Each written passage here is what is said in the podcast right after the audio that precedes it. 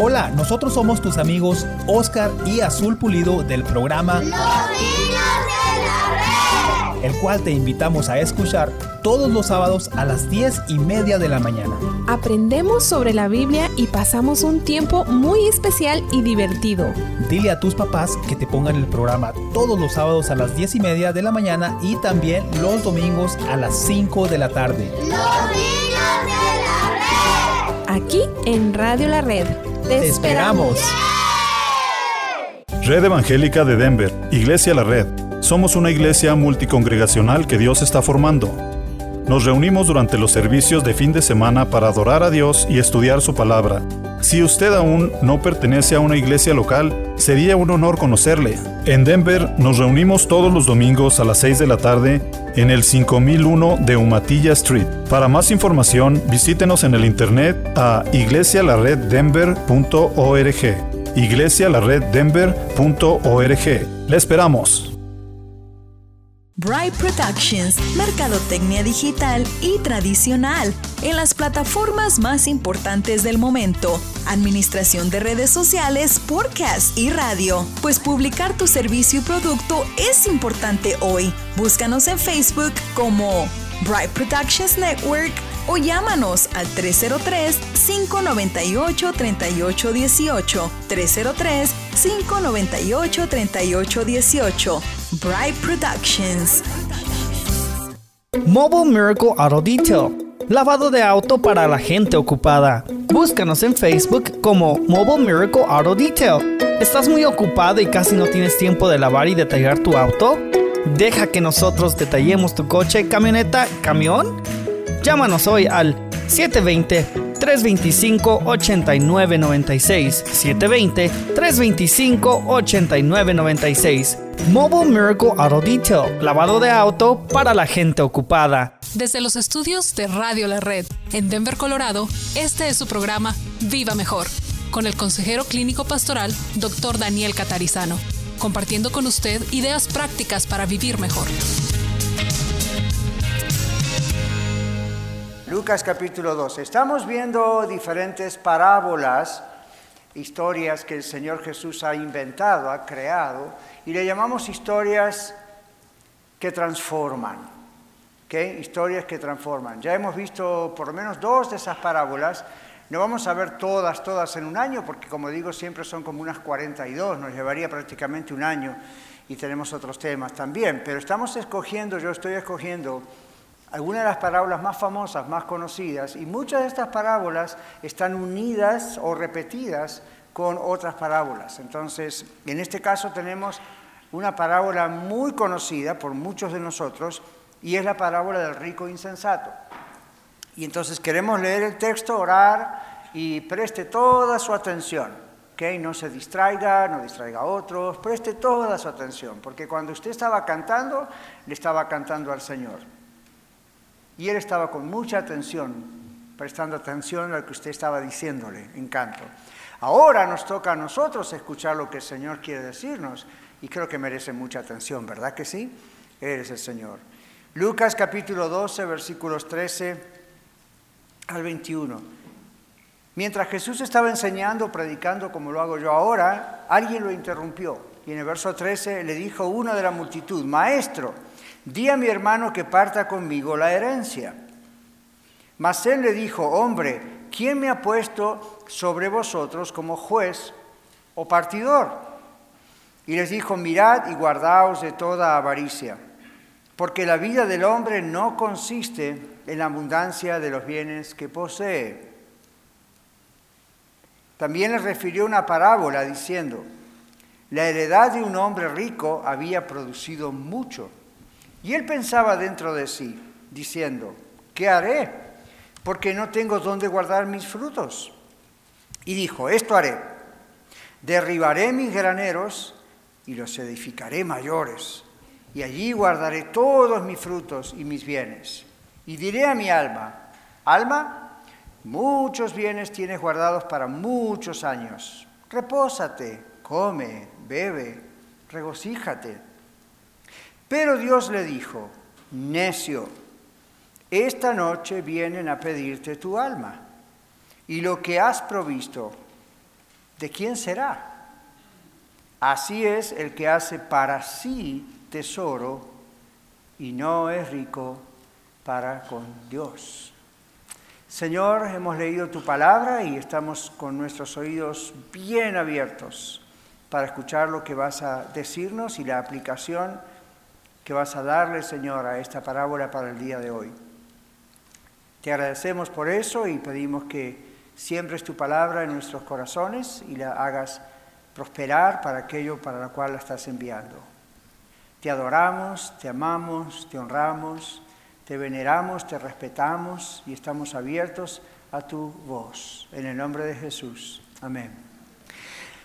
En la década de los noventas, yo sé, muchos de ustedes no habían nacido aún, un grupo de música popular internacional hizo una famosa canción, cantaba una famosa canción y le llamaron Money, Money, Money. La letra de la canción hablaba acerca del excesivo interés por el dinero y de una persona, la, persona que la cantaba, que haría cualquier cosa por salir de su pobreza para hacerse rica y acumular bienes para sí misma. La canción expresaba el corazón de la mayoría de los seres humanos. En la parábola de hoy que hemos leído, un hombre le pide a Jesucristo, interrumpiendo su mensaje, que actúe como juez, que actúe como juez entre él y su hermano, como hemos leído. Y el Señor Jesús, viendo como siempre lo que había en el corazón de este hombre, lo expone para enseñarle a usted y a mí, por supuesto a los oyentes de ese momento, acerca del pecado de la avaricia. ¿En qué consiste la vida? básicamente le está preguntando el Señor a este hombre. Entonces vamos a desglosar un poquito para explicar palabras claves. ¿Qué les parece? Dice, guardaos o guárdense de todo tipo de avaricia. En otras palabras, la palabra guardarse significa evitar o prevenirse.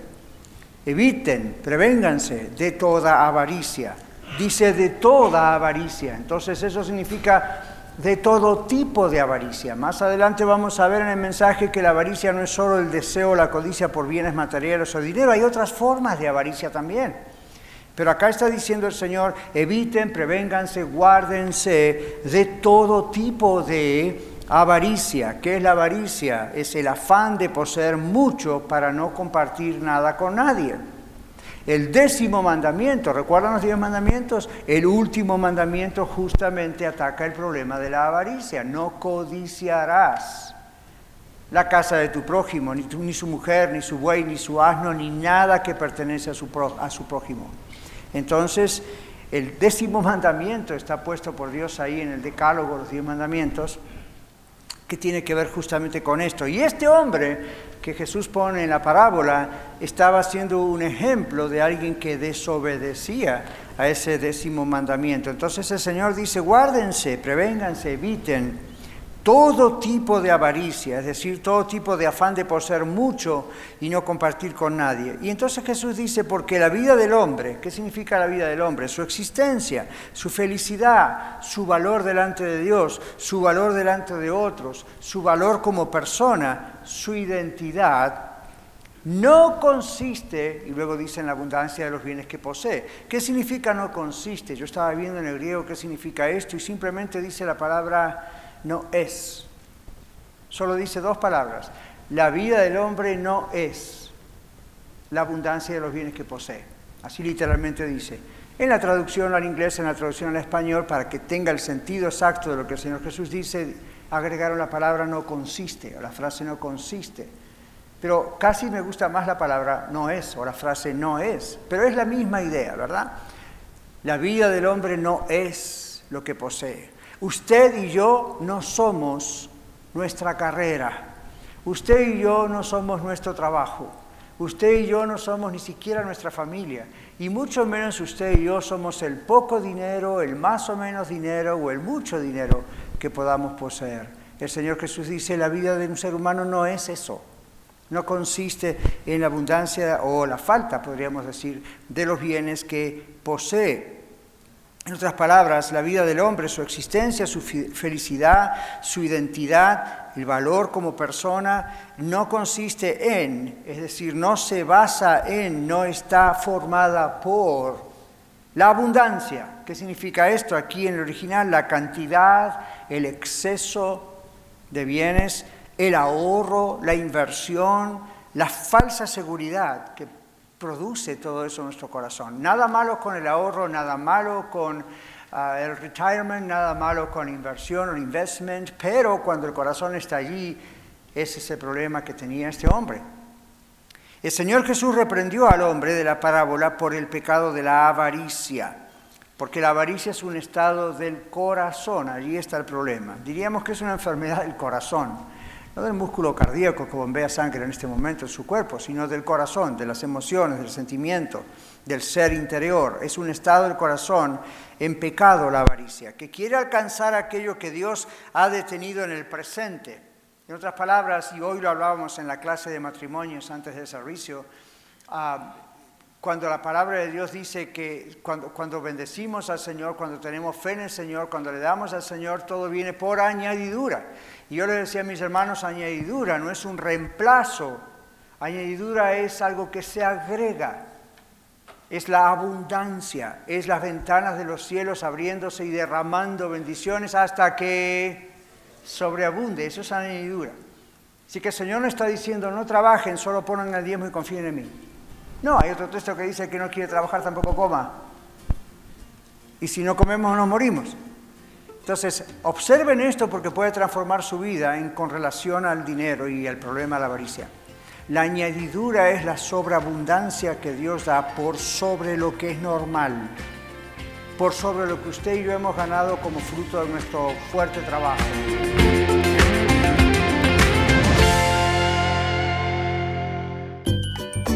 Quédese con nosotros. Regresamos después de esta pausa. Compartiendo la verdad en amor. Radio La Red.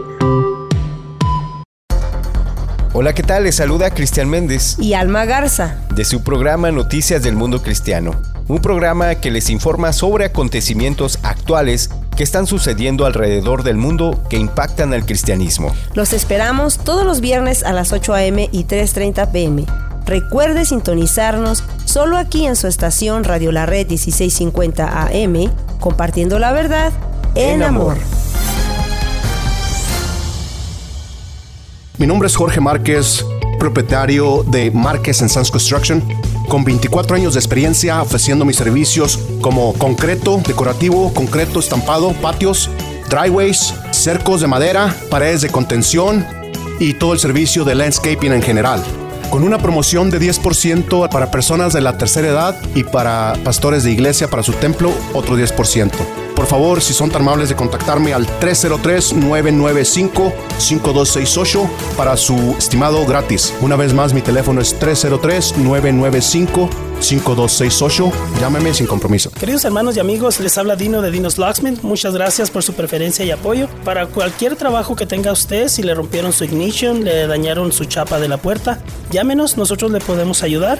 Para llaves de chip, controles originales, será un gusto poder ayudarles. Llámenos, mi teléfono es 303-472-5108.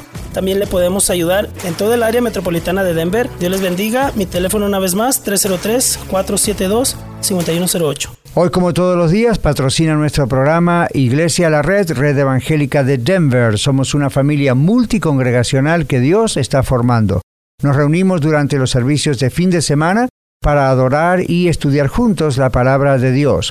Además, nos conectamos entre nosotros durante toda la semana y servimos a nuestra ciudad y al mundo que nos rodea. Si usted aún no pertenece a una iglesia cristiana local, sería un honor conocerle.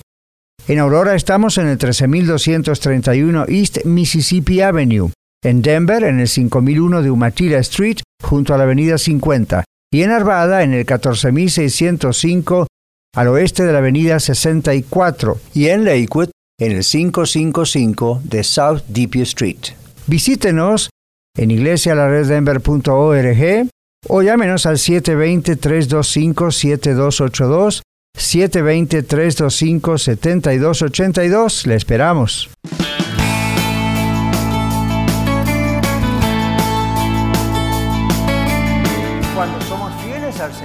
Hermanos, el Señor sobreabunda, da más de lo que merecemos, da más de lo que puede dar un jefe, da más del interés que puede dar Wall Street o la bolsa de valores o las inversiones que tengamos, ¿verdad? Entonces, ah, es, es, el problema está en el corazón. Se trata de una cuestión del corazón. Este hombre de la parábola tenía un problema del corazón. Por eso peleaba con su hermano por la partición de la herencia. Entonces, no se trata solamente del amor al dinero, sino de tratar de encontrar satisfacción en las cosas terrenales sean materiales o no. Ahí está la clave del asunto, ahí está la clave del problema. Todo lo, todo lo que tenemos acá es temporal. Todo es temporal. Entonces, no, ¿por, ¿por qué tanto trabajo, énfasis, ansiedad, preocupación en algo que es temporal? Hay que hacer el trabajo, hay que cuidar, pero es demasiado. Los seres humanos tenemos este problema con la avaricia, donde es demasiada atención sobre eso. El Señor Jesús vio este problema en el corazón de ese hombre de la audiencia y por eso trajo esta parábola, para ayudarle, para enseñarle. Entonces el problema central para este hombre no era la división de bienes entre él y su hermano, no era la división justa de la herencia que habían recibido de su padre, posiblemente ya muerto. El problema de este hombre era el enojo que tenía contra su hermano porque aunque se trataba de algo justo lo que él estaba pidiendo, es justo el repartimiento de, una herencia, lo que era injusto fue el enojo de él, porque su enojo, Jesús vio en el corazón de este hombre que su enojo demostraba la avaricia que tenía. Ya no era quiero algo justo, él tenía temor de no poder tener su amado dinero. Y si lo pensamos bien, ni siquiera lo había ganado, era una herencia. Dios mira nuestro corazón, Dios mira lo que hay adentro y Él ataca ese punto, no lo superficial. El Señor no vino a resolver disputas, como este hombre dijo, por eso Jesús le dijo, yo no he venido aquí, ¿quién me ha puesto a mí como partidor de, o como juez entre tú y tu hermano? El Señor vino a sanar a los enfermos del corazón. Es el mejor cardiólogo que existe. Pero saben de qué corazón estamos hablando, ¿verdad? El Señor vino a sanar a los enfermos de corazón, a corregir a los que tienen sus ideas torcidas. El problema del hombre de la parábola y el problema del hombre que estaba ahí enfrente no era el dinero, sino su corazón. Le importaba más su parte de la herencia que la relación con su hermano. Dígame la verdad, ¿cuántas familias no se dividen después que el papá o mamá muere porque empiezan a pelearse por unos cuantos pesos? o unos pocos pesos. Poderoso caballero son dinero, dijo alguien, ¿no? Raíz de todos los males es el amor al dinero, el cual codizando algunos fueron traspasados de muchos dolores, dice la Biblia en la carta de Timoteo. Entonces, ¿cuántas familias, cuántos matrimonios, primos, tíos, sobrinos, cuñados, se pelean por el tema del dinero? Este hombre tenía eso en su corazón. Y el Señor le está diciendo en otras palabras, así que es más importante el dinero que te corresponde por ley de tu padre que la relación con tu hermano. En otras palabras, ¿eres capaz de pelearte y no hablar el resto de tu vida porque no hay repartición de bienes? ¿Qué es más importante, tu hermano o el dinero? El dinero. Eso es lo que estaba en el corazón de esta persona. Entonces, en Mateo 6:21 el Señor Jesús predicando en otro caso, dice, donde esté vuestro tesoro, ahí estará vuestro corazón. Y lo repito hasta el cansancio y lo seguiré repitiendo. El corazón persigue al tesoro. Donde esté vuestro tesoro, tu corazón va a salir corriendo ahí. Eso es lo más importante en su vida. Entonces en Mateo 6:21 dice, ahí está el interés, la mayor parte del tiempo, la mayor dedicación, hasta sus oraciones, todo, está eh, dado vuelta, están dando vuelta en eso que le interesa. Pongamos un ejemplo. Si usted tiene un familiar enfermo o si usted está enfermo, dígame la verdad, ¿no es cierto que uno usa muchísimas más oraciones al día pidiendo por eso? ¿Verdad que sí? Es muy importante. Una vida está en peligro o mi vida está en peligro. Su vida está en peligro y uno no puede dejar de pensar, eso es lo más importante, Dios, por favor, Dios, sáname, o Dios, por favor, sana a esta persona. O si usted está por comprar una propiedad y está como nosotros ahora, ¿verdad? Querámoslo o no, tantas veces en la semana estamos pensando y orando por el famoso edificio. Porque es algo que nos preocupa, es algo que necesitamos, es algo que deseamos, es algo... ¿Ven? Ahora, cuando uno es avaro, escucha cómo lo pronuncié, especialmente para los que están en radio, tenga cuidado con esa palabra. Cuando uno tiene este problema de la avaricia y uno es avaro, no avaro. Ok, pequeña lección de español. Cuando uno es avaro, el eje de sus oraciones, el eje de sus pensamientos, el eje de sus intereses, el eje del uso de su tiempo, el eje de todo está donde, donde está su tesoro. Es lo que más ama, es lo que más quiere, es lo que más le preocupa. En Mateo 6 el Señor dice, el problema de ustedes es el dinero, entonces donde está el tesoro, ahí está su corazón, sus emociones, todo su interés está ahí. En esa parábola hay algo similar, este hombre prefería más esa parte de la herencia lo hacía más feliz tener esos 50% tal vez de las ganancias de su padre, que él nunca había trabajado por esto, sino su padre. Le importaba más eso, obviamente, que la relación con su hermano. Y usted dice, pero pastor, su hermano era injusto. Es cierto. Y fíjense que el Señor Jesús no se lo discute. Pero hay algo más importante que esa justicia, entre comillas. Lo más importante era el corazón de este hombre.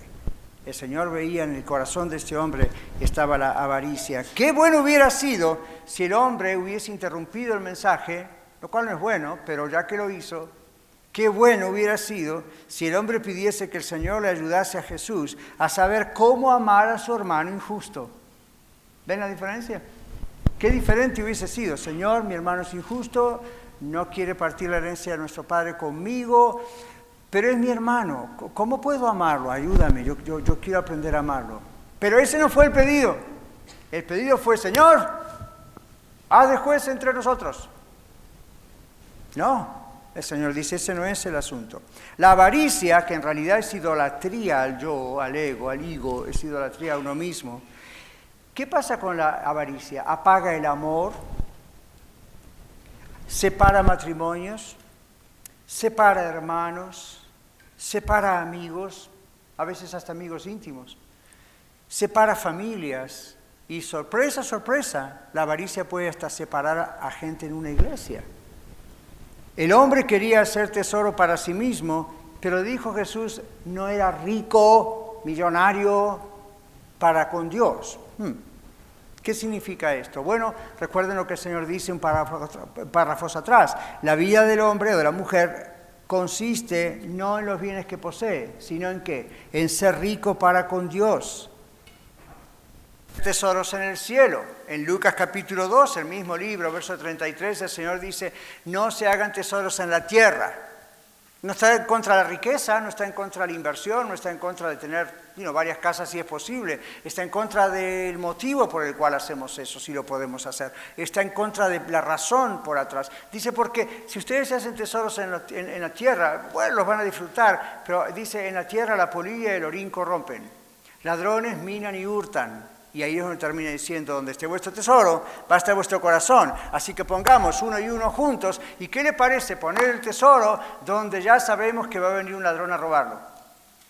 ¿Qué le parece poner el tesoro donde sabemos que la polilla se va a comer esa ropa? Usted compraría mucha ropa en la tienda que le gusta comprar y a propósito, ahora que estamos en la época de las polillas, no sé si usted se dio cuenta, pero por casa andan varias, les puedo mandar algunas si usted quiere, para compartir. ¿Se imagina comprar ropa nueva y todo? Ropa, ropa, ropa. Pero, pero yo sé que me la van a comer las polillas, pero no me importa, tengo ropa. Ropa agujereada.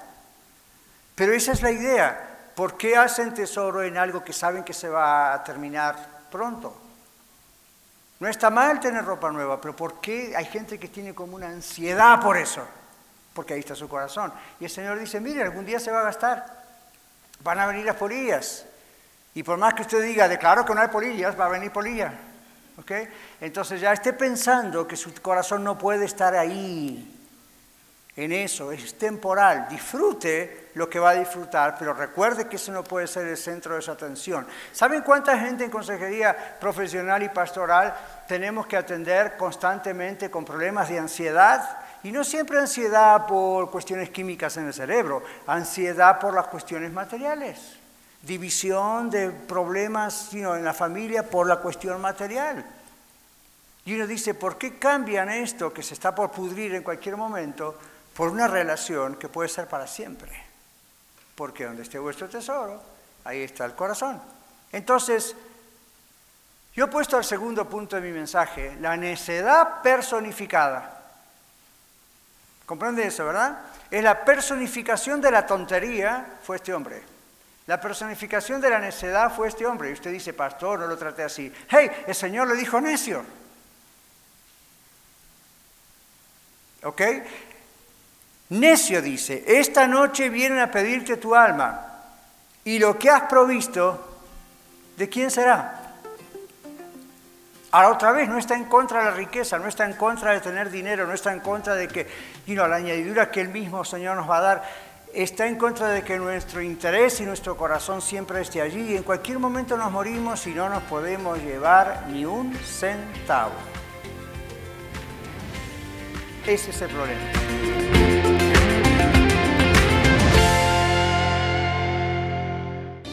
Con 10.000 watts de potencia para todo el estado de Colorado. 1650 AM KBJD Denver, estación de Red Evangélica de Denver. Radio La Red, compartiendo la verdad en amor. Hola, ¿qué tal? Les saluda su amigo Oscar Pulido, anfitrión del programa La Red Norte, y los quiero invitar a que nos escuche todos los martes en punto de las 8 de la mañana y también a las 3 y media de la tarde. La Red Norte es un programa donde compartimos temas bíblicos muy prácticos y que estoy seguro que le ayudarán en su relación con Dios y con los demás. Todos los martes a las 8 de la mañana y 3 y media de la tarde, solo aquí en su estación amiga Radio La Red 1650 AM, compartiendo la verdad en amor. Hola, te habla Marta Cáceres y quiero invitarte a que escuches mi programa Apologética con Marta, en donde te equipamos con las herramientas para que puedas conocer la razón de la fe que existe en ti. Escúchanos de lunes a viernes a la una de la tarde y todos los martes a las 9 de la mañana aquí en tu estación favorita, Radio La Red.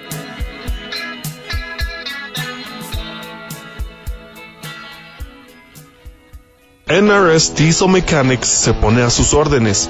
Hacemos servicio en maquinaria pesada, maquinaria diesel, maquinaria de construcción, marina y camiones. También ofrecemos servicio en carretera y contamos con todos los programas de última generación para escanear marcas.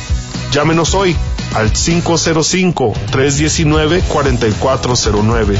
505-319-4409 o visítenos en el 7627 Calle Dalia en Commerce City.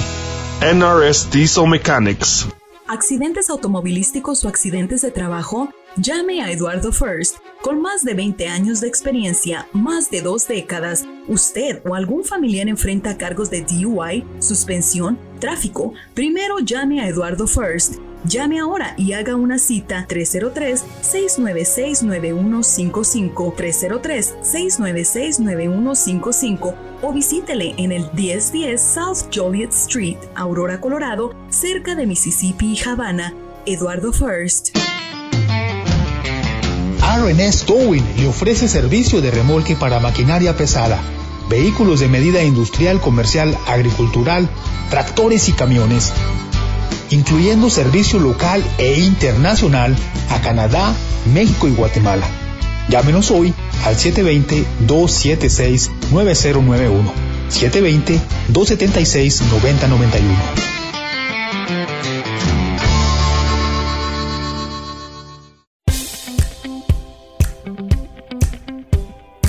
Bienvenidos a la nueva edición de los martes en Viva Mejor, donde usted escuchará el mensaje de la palabra de Dios, compartido por el pastor Daniel Catarizano para todas las congregaciones de Iglesia La Red. Entonces dice necio. Otra palabra sería torpe, tonto, foolish. Esta noche vienen a pedirte tu alma y lo que has hecho, observen cómo fue el lenguaje del hombre en la parábola. Alma, y no era una señora llamada Alma, ¿eh? Se estaba hablando a sí mismo. Regocíjate, come, bebe. Uy, tengo que tener storages más, grandes porque tengo tanto. ¿Y qué tal si en vez de tener tanto compartía un poco el hombre? Cuando vio que ya no le cabía, ¿qué tal si en vez de decir necesito un storage, un bar más grande, hubiese dicho, tengo demasiado y mi vecino tiene poco y mi familiar tiene poco y el otro es un hombre? ¿Por, ¿por qué no puedo repartir? Necesito 50 trajes, necesito 100 vestidos, necesito 80 pares de zapatos. ¿A mí cuántos pies tengo? Entonces, el extremo es el problema. ¿Lo ven claramente? Aquí ¿por qué llegar a ese extremo? ¿Por qué llegar a esa ambición? Todo para mí, mí, mí, mí. Y, luego uno le dice, ¿y dónde tiene tal corbata? I don't know, hay tantas. ¿Ven? Entonces, ¿para qué? La pregunta del Señor es ¿para qué? Bueno, no hay una razón lógica, es la avaricia. Es como que hay gente que siente seguridad si abre un closet y ve tanta ropa o si abre el pantry y se le cae todo de tantas cosas que hay. ¿Ve? Y uno dice, ¿para qué? ¿Usted sabe que Estados Unidos es uno de los países que más comida tira por día? ¿Sabían eso, verdad? Y usted dice, ah, los restaurantes porque tienen esa ley. En casas también hay hogares que tiran mucha comida. ¿Por qué? Es fácil comprar, es lindo abrir el refri y mirar, wow, ya ni el motor del refri trabaja bien porque no tiene ni uh, tiempo para respirar. Ahí está, pero qué bueno. Entonces uno dice, ¿para qué? ¿Es realmente necesario? Es un problema en el corazón. Y el problema, vamos a ver por qué es un problema en el corazón. Jesús dice, esa persona es necia. Piensa que eso le ofrece seguridad, tranquilidad, paz interior, le hace sentir bien. Por cierto que sí, pero en cualquier momento se acaba o se acaba la vida de la persona. La muerte le llegó, imagínense, voy a abrir más barns, voy a abrir más storages. Y el Señor está diciendo, no los vas a ver. Vas a estar en la tumba y todavía tus constructores van a seguir edificando el famoso storage. ¿Y tú crees que del otro lado de la muerte lo vas a ver? Yo no conocí, no lo vas a ver. Entonces ya, ya estás yendo demasiado lejos. ¿Ven? Entonces él decía, regocíjate, come, bebe. Escucharon hace muchos años un canto que decía, por cuatro días locos que vamos a vivir, por cuatro días locos, te tienes que divertir. Decía la canción. ¿Ven? Entonces uno piensa, ok, ¿Dónde está el propósito de hacer algo que probablemente ni va a llegar a ver? Y, este hombre tenía su seguridad puesta en estos bienes materiales. Y el Señor le dice, pero no puedes tener seguridad en tu propio cuerpo, en tu propia vida. Esta noche vienen a pedir tu alma, ¡pum!, se acabó todo. ¿Y a quién le vas a dejar tanta cosa? ¿Ven? Entonces uno dirá, bueno, a mis hijos, si tú tienes ese corazón, yo agrego cosas que me imagino el Señor lo hubiese dicho en una plática si tú tienes ese corazón, chances hay que tus hijos también. Cuando tú te mueras, esto es un caos de peleas por quién va a tener este storage y el otro storage y quién va a tener el storage más grande que papá edificó. Vaya amor a papá, ¿verdad? Entonces, observen cómo el Señor va al corazón de un problema, porque de lo que hay en el corazón hay muchas ramificaciones. El Señor incluyó este asunto que ocurre a todos, la muerte para expresar no solo la insensatez de edificar lo que uno cree que es seguro sobre el futuro, sino también para mostrar la insensatez o la tontería de dedicar todo el alma en las cosas que pueden desaparecer en cualquier momento. Otra vez, no es un llamado a dejar de trabajar, no es un llamado a no ahorrar o invertir o tener, no, no, haga todo eso, pero si eso es lo que no lo deja dormir de noche, si eso es lo que ocupa su tiempo todo, si eso es lo que produce problemas en el matrimonio con sus hijos, con alguien, hay un gran problema allí, se llama avaricia. La expresión vuelven a pedir tu alma que usó Jesús es una comparación y un contraste con el tratamiento que el rico le daba a su propia alma. Diré a mi alma, ¿verdad? Esto demuestra el exceso de interés por su bienestar no es malo buscar el bienestar, pero hay un exceso de interés en muchos casos por el bienestar personal. ¿Y qué pasó con esto? Yo escribí esto, la muerte sella la insensatez del avaro, su lápida, la piedra que le pone en la tumba, refleja la dureza de su corazón. Nunca vio usted un stone o una piedra de plástico, ¿verdad? O flexible. Generalmente es algo firme para el resto de quién sabe cuántos años. Muchas veces eso refleja el corazón de la persona que está en esa tumba. Otras veces, por supuesto que no. Espero que en su caso y en el mío no sea esa la situación. Pero en el caso de este hombre, ¿se imaginan? El tipo murió, el hombre murió, y ahí hay una lápida, una piedra. Acá murió el rico más insensato de la tierra. Su corazón estaba frío y duro como esta piedra que tiene su nombre. ¿De qué le sirvió? Ojalá hubiese sido un rico generoso, pero no, porque la avaricia no deja. Nuestro tercer punto es money, money, o Jesus, Jesus. Dinero, dinero o Jesús, Jesús. ¿Qué hacemos con esto? Escuche esto. Jesús termina diciendo, así es, como el necio, la persona que hace para sí tesoro y no es rico para con Dios. Acumulamos muchas cosas, pero no las podemos retener para siempre, ¿verdad? La avaricia es un pecado que se manifiesta como un deseo desordenado y por eso es que perturba la relación de la persona con Dios, con su familia, con la iglesia. Esto tiene que cambiar.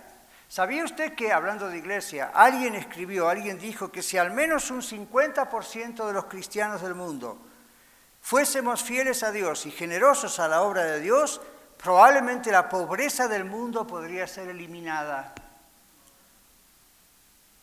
Y esto no es alguien que se le ocurrió, agarró un violín y se puso a hacer una poesía, un poema. Es alguien que estudió las estadísticas, miró todo lo que pasa en el mundo y dice, si tan solo los cristianos fueron generosos, como la Biblia dice, es probable que las iglesias pudieran acabar el problema de la pobreza en el mundo. ¿Qué me cuenta? Esto habla muy mal de las iglesias alrededor del mundo pésimo. Lo que está diciendo es que le damos limosnas al Señor, pero no le damos lo que es del Señor. Si lo hiciésemos, habría tanta añadidura que alcanzaría no solo para hacer la obra del Señor acá, sino en cualquier otro lugar. Ahora, la red es muy generosa, pero no todos los lugares son así. La avaricia es un pecado que se manifiesta como un deseo desordenado. Ningún hombre que vive solamente para sí mismo, o mujer que vive solamente para sí mismo, puede ser salvo. Wow, dice usted, ¿qué pasó aquí? Bueno, a menos que sea convencido de su pecado, de avaricia como de otros pecados, lo confiese al Señor, le pida perdón al Señor, deje que la sangre de Jesús lave ese pecado y ponga a la persona su confianza en Cristo Jesús para la salvación de su alma. Entonces, no significa que compartir le va a hacer a usted o a mí salvo, no es una obra en pro de la salvación. O que todos los generosos serán salvos. Usted puede estar escuchando en radio, podcast o aquí presente en la red y ya, yo soy muy generoso. Gloria a Dios, pero eso no le va a salvar. La idea es que la avaricia engaña a la persona hasta el punto de hacerle creer que no necesita a Dios que hasta su alma está segura, ¿recuerdan el rico? Alma, le está hablando, hasta su alma está segura porque tiene muchos bienes materiales o tiene otros bienes, entre comillas, como hacer buenas obras, las cuales en realidad le dan una falsa seguridad de que está bien con Dios. Saben, en la época de Jesús y aún antes de eso, la gente rica, cuando uno veía una persona con mucho dinero, en la mentalidad judía la idea era es una persona bendecida por Dios. Si tiene mucho dinero es porque Dios le ha bendecido y si Dios le ha bendecido es una buena persona. Ahora, use esa mentalidad que ellos tenían y piense por qué Jesús dice todo esto. Jesús rompe con esa mentalidad. ¿Cuántos de ustedes recuerdan aquella, aquel caso que vino un rico, un joven rico, a Jesús, le dijo cómo debo ser salvo? Jesús les lo explicó y Jesús lo puso a prueba y en un momento le dice, anda, vende todo lo que viene, a dar a los pobres y luego ven y sígueme. La idea no es que para ser salvo uno tiene que vender sus propiedades, dar a los pobres y entonces creer en Jesús. Es una prueba. ¿Y cómo sabemos que fue un test, una prueba? Porque se fue triste porque tenía muchas riquezas. Entonces los apóstoles le preguntan al Señor Jesús, Señor, ¿cómo está esto? Y usted dice, ¿por qué se sorprenden los apóstoles? Los apóstoles eran judíos. Y esto es lo que estaba en su cabeza. Un hombre rico. wow, este es un bendecido por Dios. Y Dios le dice, ve y vende todo lo que tienes y luego sígueme. Y el hombre dice, no, yo tengo mucha riqueza, lo siento. Y se fue, no siguió al Señor. Entonces es lógica la pregunta de los discípulos. ¿Se da cuenta ahora? ¿Tiene más sentido ahora? Es más lógico que hagan esa pregunta. Y luego, ¿cómo va a ser? Y Jesús le dice, es más fácil pasar, ¿se acuerdan lo del camello, el ojo de la aguja, que un rico entre en el reino de Dios? Entonces los discípulos hacen la otra pregunta, Señor, ¿y entonces quién podrá ser salvo? Y usted dice, minute, ¿por qué le preguntan quién podrá ser salvo si está hablando de los ricos? Bueno, porque si los ricos, ellos pensaban en su cultura, que eran los bendecidos por Dios, pobrecitos los pobres, no tenían chance. Entonces el Señor da vuelta a eso y corrige y les dice, no, no, no, no, no, no trabaja así. Y luego les dice, para Dios todas las cosas son posibles. Por un lado les dice, es muy difícil para un rico entrar en el reino de Dios, pero no es cualquier rico, es el rico avaro. Y luego les dice, pero para Dios todas las cosas son posibles. En otras palabras, ¿qué le está diciendo? Si el rico avaro se arrepiente y viene a mí, va a ser salvo. Y va a servir con sus riquezas. ¿Ven? Entonces, money, money, money. El que hace tesoro para sí mismo, pero acumula y no es rico para con Dios, tiene un gran problema. Es la avaricia es un pecado que se manifiesta como un deseo desordenado. Ningún hombre que vive solamente para sí mismo puede ser salvo a menos que se arrepienta y venga a Cristo. Ahora, otra vez, esto no significa que su generosidad le va a salvar, ¿ok? O que todos los generosos serán salvos. La avaricia engaña a la persona hasta el punto de hacerle creer que no necesita a Dios.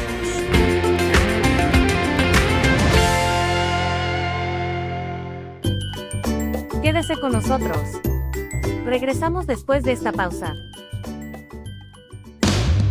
1650 AM Radio La Red para todo Colorado y para todo el mundo a través de radiolared.net. Compartiendo la verdad Hola amigos, les saluda Carlos Ruiz, anfitrión del programa La Red Aurora y les invito a sintonizarnos todos los lunes a las 8 de la mañana y a las 3 y 30 de la tarde.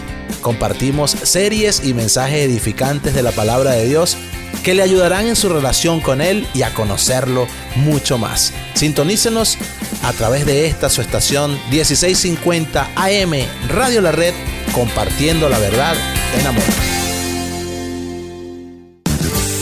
Le invitamos a escuchar el mensaje de la red todos los domingos a las 12 de la tarde y 6 de la tarde aquí en Radio La Red. Es el mensaje de la palabra de Dios a su iglesia, predicado en las congregaciones de Red Evangélica de Denver. También véalo en el canal de YouTube de Iglesia La Red Denver y en nuestro sitio en el internet iglesialareddenver.org. El mensaje de la red. Red Evangélica de Denver, Iglesia La Red. Somos una iglesia multicongregacional que Dios está formando. Nos reunimos durante los servicios de fin de semana para adorar a Dios y estudiar su palabra. Si usted aún no pertenece a una iglesia local, sería un honor conocerle. En Aurora, nos reunimos todos los domingos a la una de la tarde en el 13231 East Mississippi Avenue.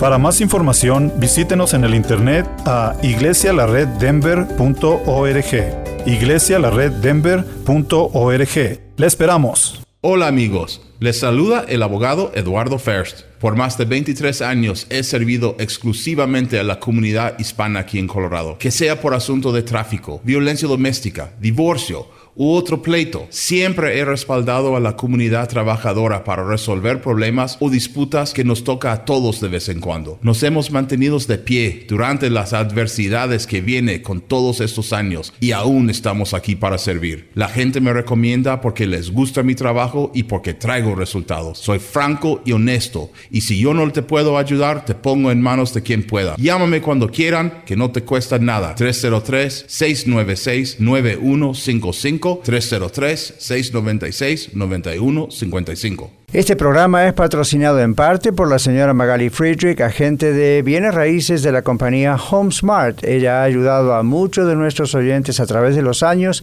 a vender o comprar su propiedad. Llámela de mi parte al 303-810-6761. 303 810-6761. Muchas gracias Magali por su auspicio al programa Viva Mejor.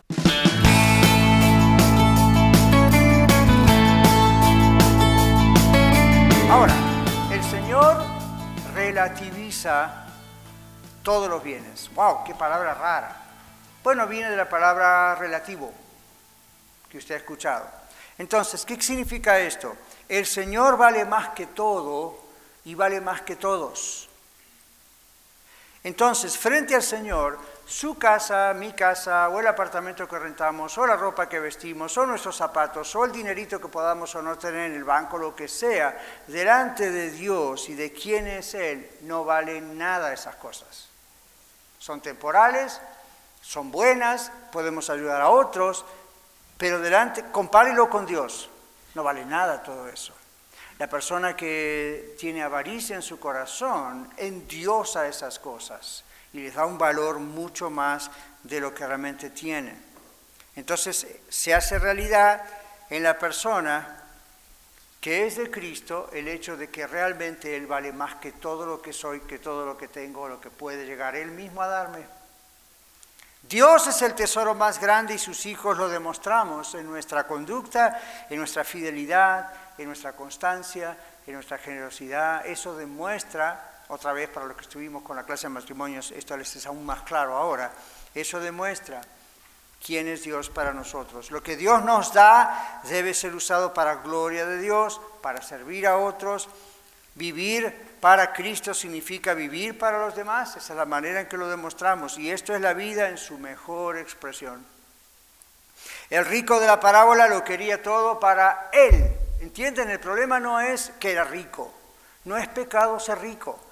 El problema es la avaricia, el problema es cuando un rico o un no rico pero tiene bastante dinero, solo quiere todo para él o para ella. Eso le satisface, eso le da felicidad, eso le hace sentir seguridad. Ese es el problema. El rico de la parábola lo quería todo para él, no pensó en nadie más. Y eso es lo que estamos aprendiendo en esta parábola del Señor Jesús. Solo pensó en gratificar sus deseos personales. Ahora, este hombre ignoró a Dios. Este hombre nunca le mostró gratitud a Dios. ¿Lo ven? Por lo que Dios le permitió tener. Este hombre estuvo tan ocupado en hacer dinero que no tuvo tiempo para Dios. La avaricia hace que no tengamos tiempo para Dios. Él no hizo provisión para la eternidad, dijo alguien. La iglesia en la Odisea, ¿recuerdan las siete iglesias del Apocalipsis?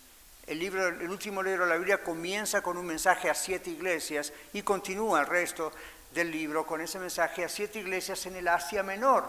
Si usted tiene el dinero, la visa y la posibilidad, puede ir a ver esos lugares hoy mismo.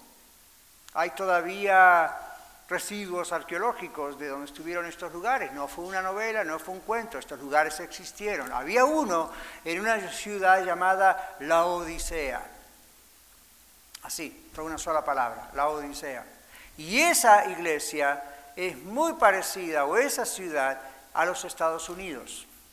No por su tamaño o su democracia, no, no, no, no, por sus grandes riquezas. Y el Señor los juzga y les dice, ustedes piensan que son ricos, que no tienen necesidad de nada, pero delante de mí están desnudos y dice un montón de cosas. Entonces, esto usted lo puede encontrar más tarde en Apocalipsis capítulo 3, versículos 14 al 20.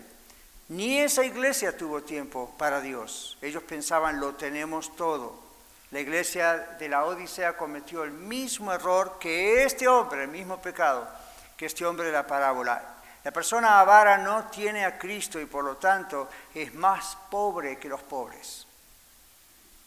La avaricia no se manifiesta solo, mis hermanos, como amor al dinero, como les decía hace unos minutos atrás. La avaricia también se muestra como amor a uno mismo de una manera extrema.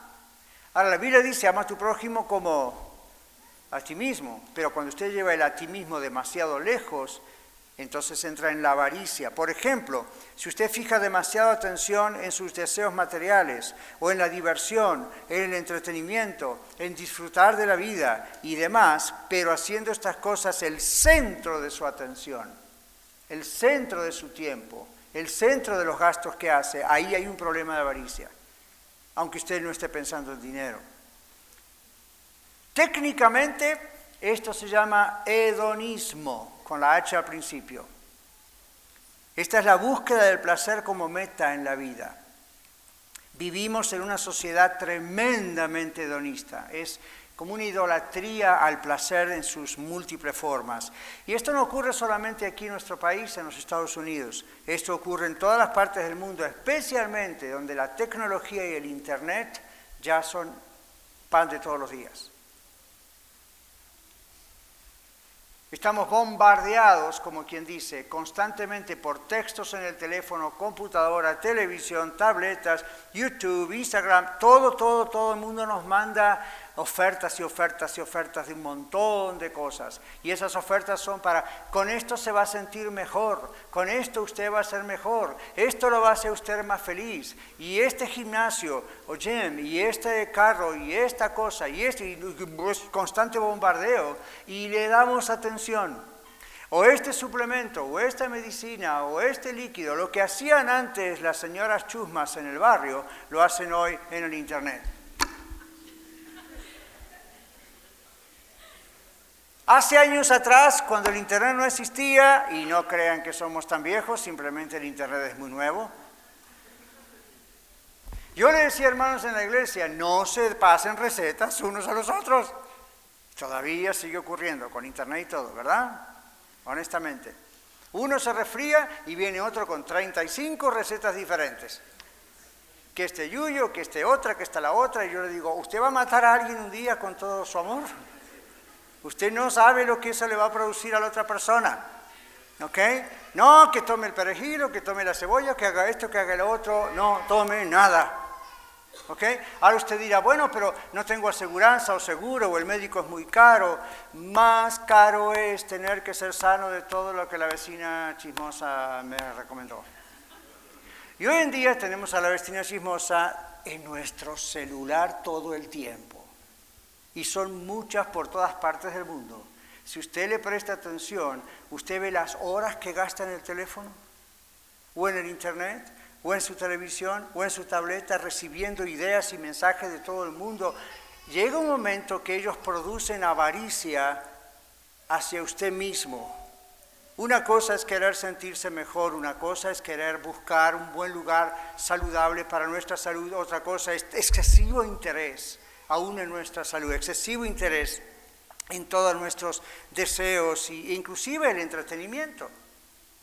Entonces, esto se llama hedonismo, es una búsqueda exagerada del bienestar, del placer en nuestra vida. Ahora, para ir concluyendo en todo esto, tenemos nosotros tal vez una insaciable preocupación por nuestro bienestar, insaciable, no se sacia nunca. Y estos medios de comunicación nos alimentan esa insaciable necesidad por nuestro bienestar, alegría, placer, felicidad. Y al ser insaciable deja de ser saludable, ¿verdad? Es como cuando usted dice, el médico me dijo que voy a tomar vitamina B12 porque eso me va a ayudar me va a dar energía. Y el médico me dijo, tome ciertas cápsulas al día. Y usted dice, yo voy a tomar muchas más de lo que el médico me recomendó. ¿Qué sabe el médico? Lo que él quiere es que yo vaya a verlo otra vez, así llegaste otra vez. Entonces yo voy a tomar más B12. Nos vemos en la funeraria dentro de poco. ¿Por qué hace eso? Si lo hace. Hay un extremo amor a su yo. Hay una extrema hay un extremo temor a la muerte. Y usted piensa que una recomendación inflada muchas veces lo puede ayudar. Déjeme decirle, lo puede matar. Entonces, cuando es demasiada preocupación por nuestro bienestar, demasiada preocupación por nuestra salud, demasiada preocupación, es insaciable, nunca, nunca termina de satisfacer. Esto pasa con el sexo, esto pasa con el dinero, esto pasa con el alcohol, esto pasa con las drogas, esto pasa con la pornografía. Llega un momento que nada satisface. El cerebro queda como neutralizado, nada logra lo que logró al principio. Entonces, llegamos al punto de realmente quizás somos avaros. todo lo queremos para nosotros. El foco de atención ya es nosotros, no solo lo que decíamos el dinero, sino también en nosotros. Podemos decir que de todas maneras amamos al Señor, sin duda, pero si ponemos ese amor al Señor en la balanza, esas balanzas de dos platillos, si ponemos al Señor de un lado del plato y todo lo que venimos diciendo al otro, probablemente uno pese más que el otro, ¿verdad? Es probable que el plato del insaciable interés personal sea el que pese más en la comparación. Así que cuando nos atrevemos a poner al Señor y a su obra de lado como si fuesen un accesorio en nuestras vidas, y a cambio gastamos más tiempo, dinero, esfuerzos y pensamientos y ganas en cosas que tienen que ver con nosotros mismos y con nuestra propia satisfacción personal, entonces somos avaros y esta parábola se aplica a nosotros. Usted dirá, esto es fanatismo religioso, pastor. Al contrario, es fanatismo en el exceso de cosas que hacemos para sentirnos bien nosotros. Usted es un fanático de usted mismo. El avaro, la persona avara es fanática de sí misma.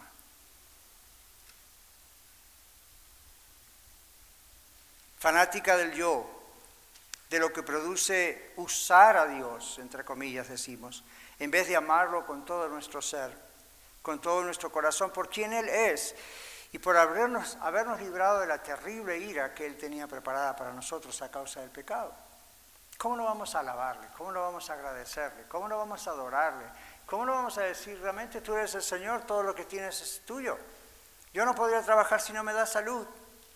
No podría ser mamá, papá, esposo, esposa, soltero, lo que sea, si tú no me das salud si tú no me das fuerzas, si tú no me das la oportunidad de trabajar. La Biblia dice en el Antiguo Testamento que aún la riqueza es algo que es dado por Dios, la habilidad de hacer riqueza es algo dado por Dios. Es parte de la añadidura de la persona que realmente ama al Señor y que el Señor tiene plan así para esa persona. Entonces, no es usar a Dios para nuestros planes, es amar a Dios con todo nuestro ser por quien es él. Así que en conclusión, mis hermanos, esta parábola es muy práctica. En esta parábola nuestro Señor nos está convenciendo del pecado de nuestra avaricia. Pero lo hace para que nos arrepintamos. Lo hace para que le pidamos perdón y para que nos rindamos completamente a Él. Ahora no, yo preparé este mensaje y obviamente la primera oración es, Señor, Examíname y pruébame. ¿Recuerdan eh, el salmista? Examíname y pruébame y ve si hay en mí camino de perversidad y guíame por el camino recto. La oración debería ser en este momento, Señor, examíname y pruébame y ve si en mi corazón hay avaricia. En algunos casos, quizá el Espíritu Santo, Dios le va a decir a usted, sí, hijo, hija, la avaricia es tu dinero. En otro va a decir, bueno, la avaricia se manifiesta en ti en un extremo, excesivo cuidado, preocupación por tu salud. En otro caso, bueno, la avaricia, y usted sabrá, el Señor sabrá, pero pasemos un instante orando para que usted pueda responderle al Señor, no a mí al pastor, al Señor, respóndale, Señor, muéstrame, ¿hay, algo de esto en mi corazón? Porque si, si lo hay, tengo que pedirte perdón. Y si el Señor le muestra eso, pídale al Señor perdón, la sangre de Cristo, su Hijo, nos limpia de todo pecado, ¿eso incluye la avaricia? Y dígale, Señor, yo quiero realmente que tú seas el primero, el único, el más grande en mi vida, pero me doy cuenta a través de este mensaje que no puedo porque estoy siendo avaro en este área. Si el Señor le muestra eso, simplemente pídele perdón y, y pídale que le ayude a cambiar eso. Y entonces recibirá añadidura en vez de querer todo lograrlo por usted y para usted. Amén.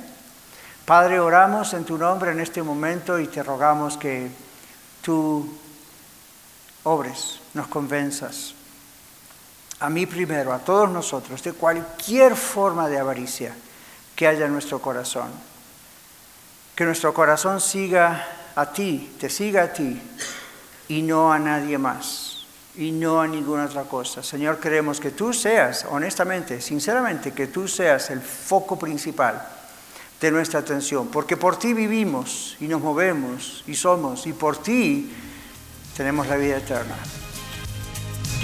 Muchas gracias por permitirnos ser parte de su día. Esperamos que el programa de hoy haya sido de ayuda para usted. Contáctese con nosotros vía los medios sociales o escríbanos a vivamejor@radiolared.net.